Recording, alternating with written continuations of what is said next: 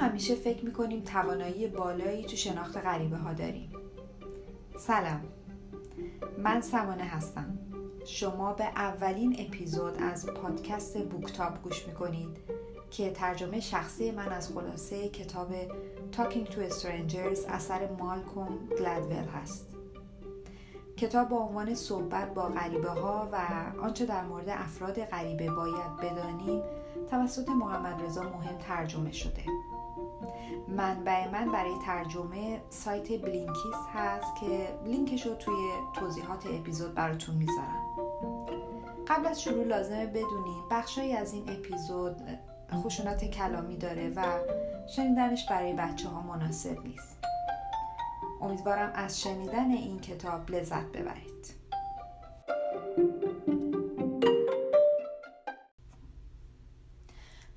نخست وزیر وقت بریتانیا نیویل چمبرلین در سال 1938 برای ملاقات با آدولف هیتلر به مونیخ مسافرت کرد تصمیم داشت در مورد جنگ اونو محک بزنه.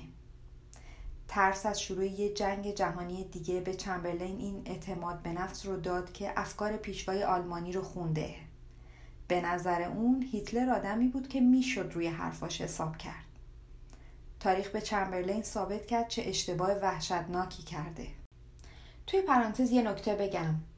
نویل چمبرلین بین سالهای 1937 تا 1940 نخست وزیر بریتانیا بود. عمده شهرتش مربوط به امضای همین توافقنامه مونیخه. کوتاه اومدنش در مقابل هیتلر و آماده نکردن بریتانیا برای جنگ باعث شد که خوشنامیش رو از دست بده. تعداد کمی از ما نیاز به قضاوتهایی مثل چمبرلین داریم. اما همیشه در حال قضاوت کردن غریبه هاییم. تو محل کار، مهمونی، حتی تو خیابون درگیر شناخت آدماییم. مثلا چه دیدگاهی دارن، background شون چیه و چه عقایدی احتمالا دارن. ما مدام حرفا، تمایلات و حرکات افرادی رو که نمی‌شناسیم طبق برداشت خودمون تفسیر می‌کنیم. واقعیت اینه که به طرز بدی در شناخت غریبه ها ناتوانیم این کتاب به ما میگه که چرا قضاوت افراد غریبه سخته؟ چرا ما ذاتا تمایل داریم که اعتماد کنیم؟ و چرا در تشخیص دروغ اینقدر ناتوانیم نویسنده در اینجا ماجرای یک قاضی در نیویورک به نام سالمون رو مثال می‌زنه و میگه که خیلی تو کارش جدی بوده همیشه فایل مربوط به متهمین رو با دقت میخونده و می‌دونسته که مصاحبه حضوری با مجرمین و نگاه کردن توی چشاشون چقدر اهمیت داره. سالمون معتقده که یه پرونده هر چقدر کامل باشه نمی‌تونه وجود یه نگاه مرده یا ناتوانی در برقراری ارتباط چشمی که از علائم عدم تعادل روی هست رو نشون بده. سال 2017 مطالعه روی آرای صادر شده در دادگاه نیویورک انجام میشه. برای این کار اطلاعات بیش از 500 هزار پرونده به یه برنامه کامپیوتری هوش مصنوعی داده میشه تا بفهمن چه تعداد از این مجرمین باید محکوم بشن. فکر می‌کنید نتیجه چی بود؟ طبق بررسی ها مجرمین واقعی 25 درصد بیشتر از نظر قضات دادگاه بودن همه ما حتی قاضی ها فکر می‌کنیم با نگاه کردن و صحبت کردن با افراد می‌تونیم اونا رو ارزیابی کنیم. اما واقعیت اینه که این یه استدلال آبکیه که ما رو دچار یک اعتماد به نفس کاذب می‌کنه. حتی قاضی ها هم توی قضاوت اشتباه می‌کنن.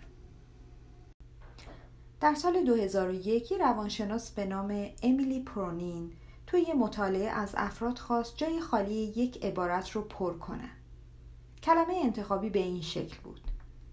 G L دو جای خالی برای دو حرف دیگه.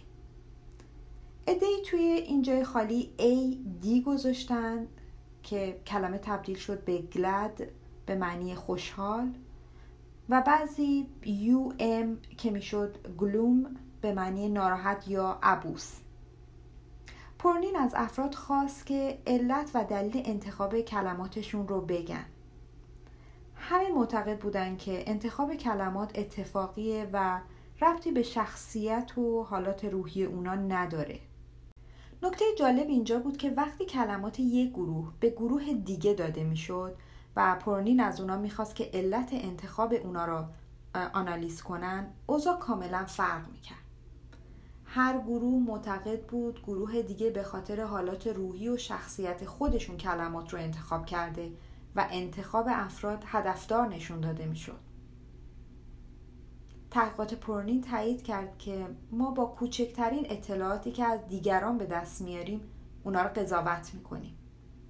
ما اعتقاد داریم خیلی پیچیده هستیم اما افراد غریبه بسیار ساده. نویسنده توی کتاب نشون میده که نه اونا هم ساده نیستن. آنا مونتس یک پژوهشگر خبرگزاری در آژانس اطلاعات آمریکا یا DIA مونتس تا مدتها به عنوان جاسوس اطلاعات مربوط به سلاحهای مخرب و اخبار محرمانه رو به کوبا مخابره می‌کرده. ظاهرا در تمام این مدت که جاسوسی می‌کرده موارد مشکوک هم داشته.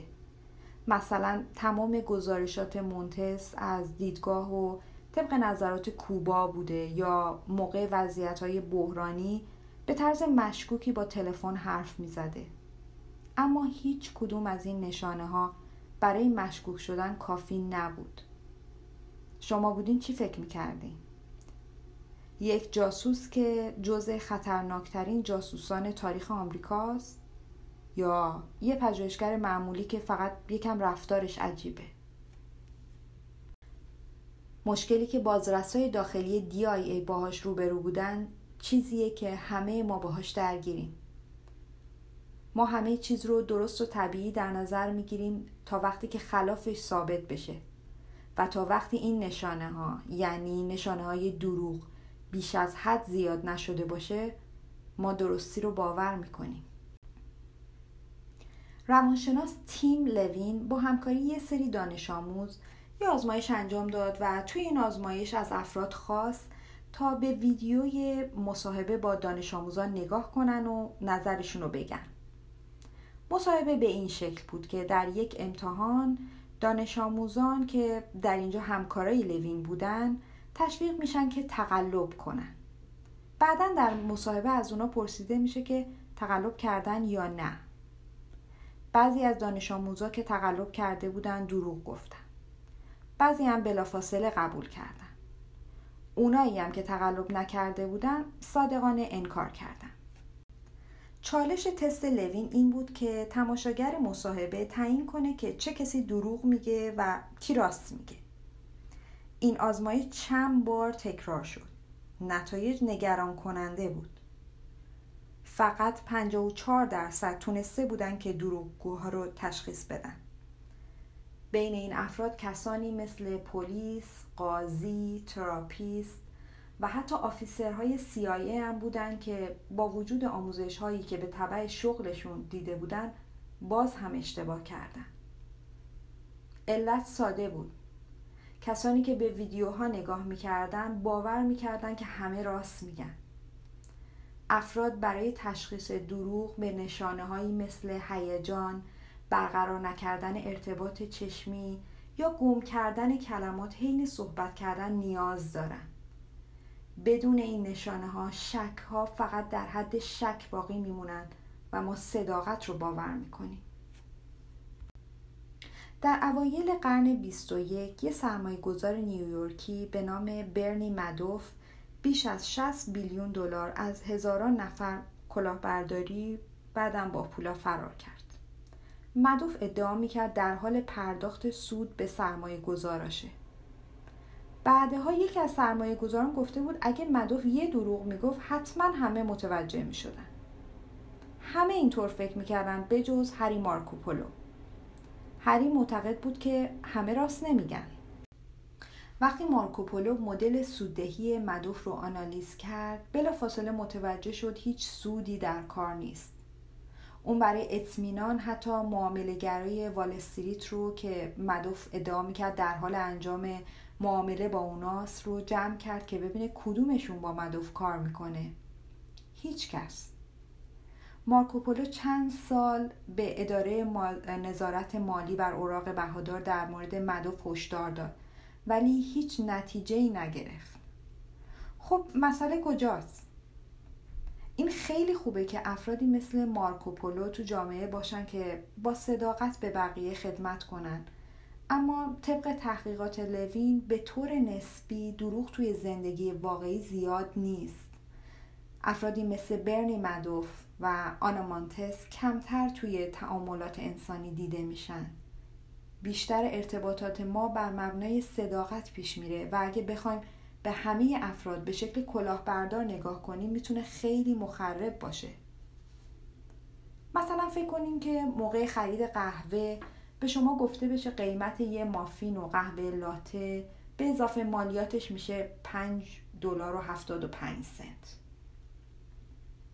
شما می‌تونین گوشی همراهتون رو در بیارین و مبلغ رو با درصد مالیاتش حساب کنین که درست باشه.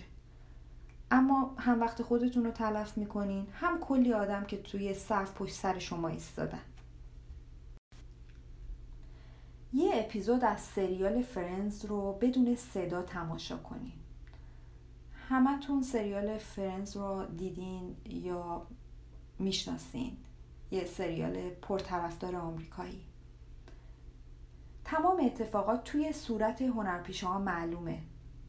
مثلا وقتی جویی تعجب می‌کنه دهنش باز میمونه چشاش گرد میشه و راس موقع عصبانیت چشاشو نازک می‌کنه و اخ می‌کنه. همه کاراکترها هم وقتی خوشحالن با لبخند دندوناشون رو نشون میدن. شما می‌تونید صورتشون رو مثل کتاب بخونید. موضوع اینه که اجراها در سریال فرنز شفافن. حالا شفاف بودن یعنی چی؟ یعنی رفتار هر کس حالتهای درونیش رو نشون میده. این اولین مرحله که ما غریبه ها رو قضاوت می‌کنیم. مشکل اینجاست که شفافیت در بروز احساسات معمولا گمراه کننده است. به این سناریو توجه کنید فرض کنید شما از یک راهروی طولانی به یک اتاق تاریک هدایت میشین.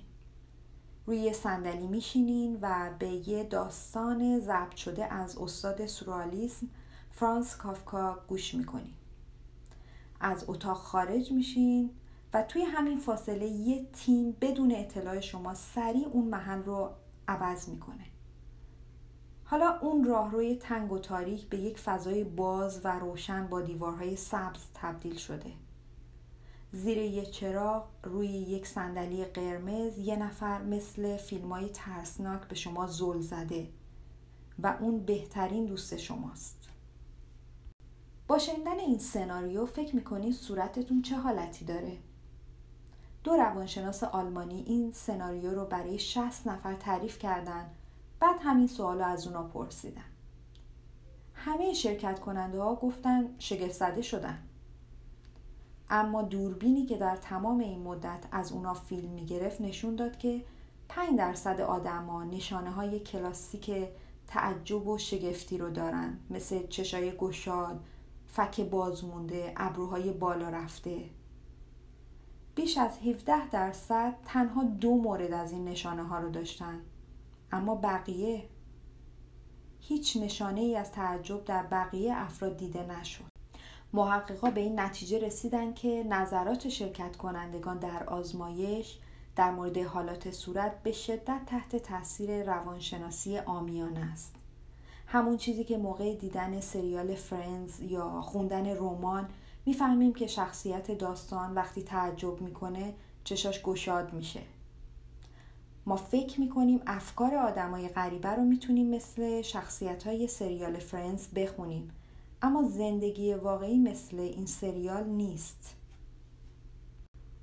سال 2001 یه دانشجوی بریتانیایی به نام مردیت کرچر به وسیله جنایتکاری به نام رودی گید به قتل می‌رسه. با اینکه رودی سابقه کیفری داشت و دی ای اون در تمام صحنه جرم پخش بود اما برای این مدت زمان طولانی هم کلاسی و هم اتاقی مردیت به نام آماندا ناکس مظنون اصلی پرونده بود.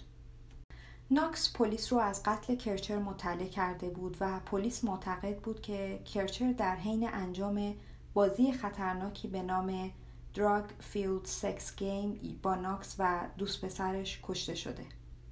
هیچ شواهدی مبنی بر انجام جرم توسط ناکس یا تمایل اون به این بازی پیدا نشد. توی پرانتز باید بگم که معادل فارسی برای اسم این بازی پیدا نکردم. البته خب چون موضوع کتاب این نیست فقط در این حد اطلاع داشته باشید که این یه بازی همراه با مصرف مواد مخدر و سکس هست و معلومه که خیلی می‌تونه آسیبزا باشه. پس چه چیزی باعث شده بود که ناکس بدون گناه به عنوان متهم درجه اول شناخته بشه؟ مشکل ناکس مربوط به شفافیت بود. پلیس شخصیت ناکس رو مثل کارکترهای سریال Friends بررسی کرده بود. ناکس با اینکه بیگناه بود اما رفتارش مثل افراد خاطی بود. در حالی که دوستان کرچر گریه می‌کردن یا ناراحت و آروم بودن ناکس در مقابل بقیه با دوست پسرش مشغول بود و علائمی از سوگواری در رفتارش دیده نمی‌شد. توی مراسم عزاداری وقتی یکی گفته بود که امیدوارم کرچر عذاب نکشیده باشه ناکس گفته بود چی فکر می‌کنی؟ گلوشو بریدن انقدر خونریزی کرده که جونش بالا اومده همچین اظهار نظری توی مراسم عزاداری خیلی عجیبه بعضی آدما توی حرکاتشون و رفتارشون شفاف نیستن.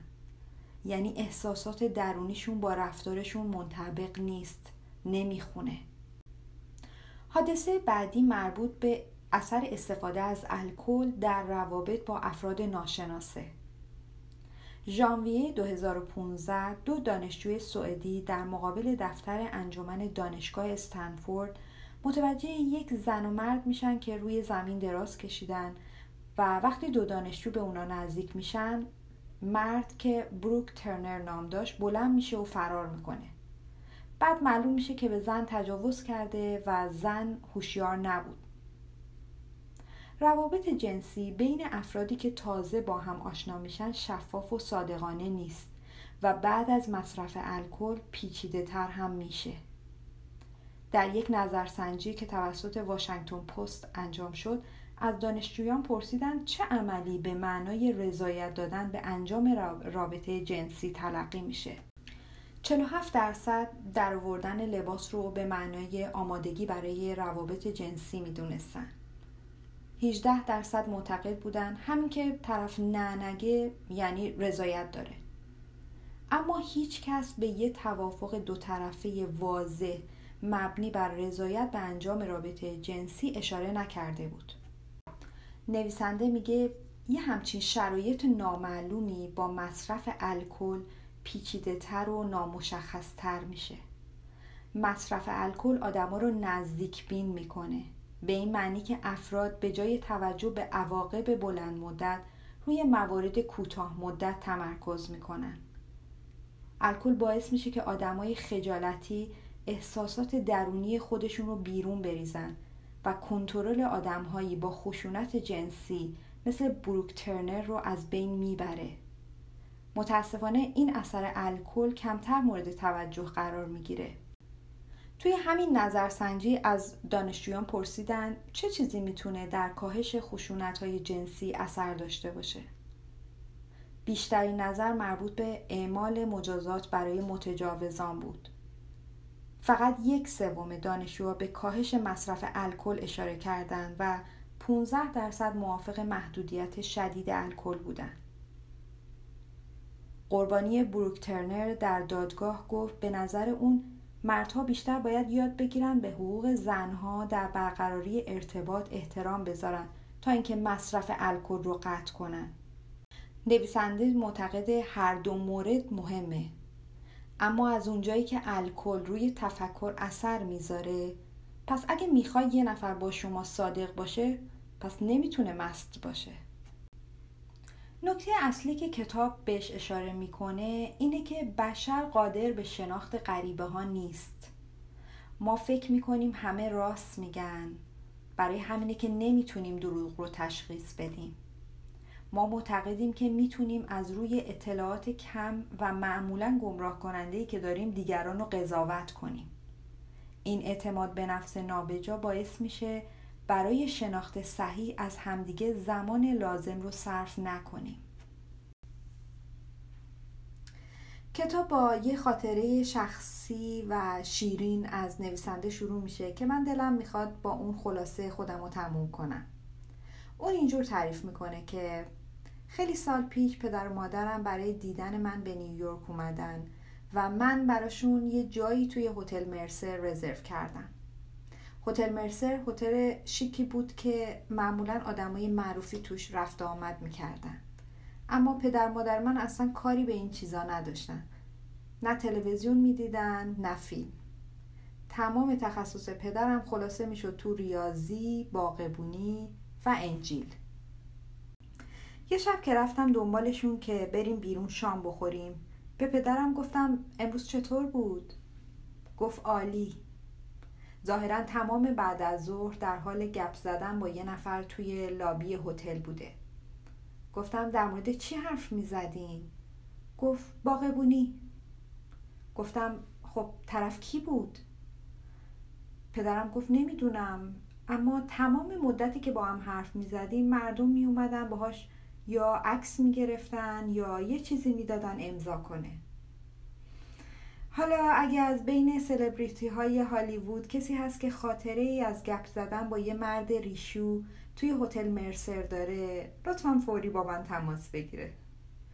و برای بقیه خواننده ها توجه کنیم بعضی وقتا بهترین مکالمه بین آدمای غریبه مکالمه ایه که اجازه میده غریبه ها غریبه باقی بمونن.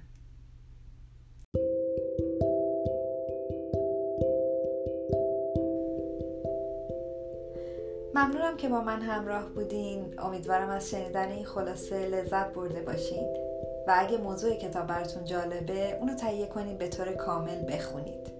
در ضمن یادتون نره که بوکتاب به دوستاتونم معرفی کنید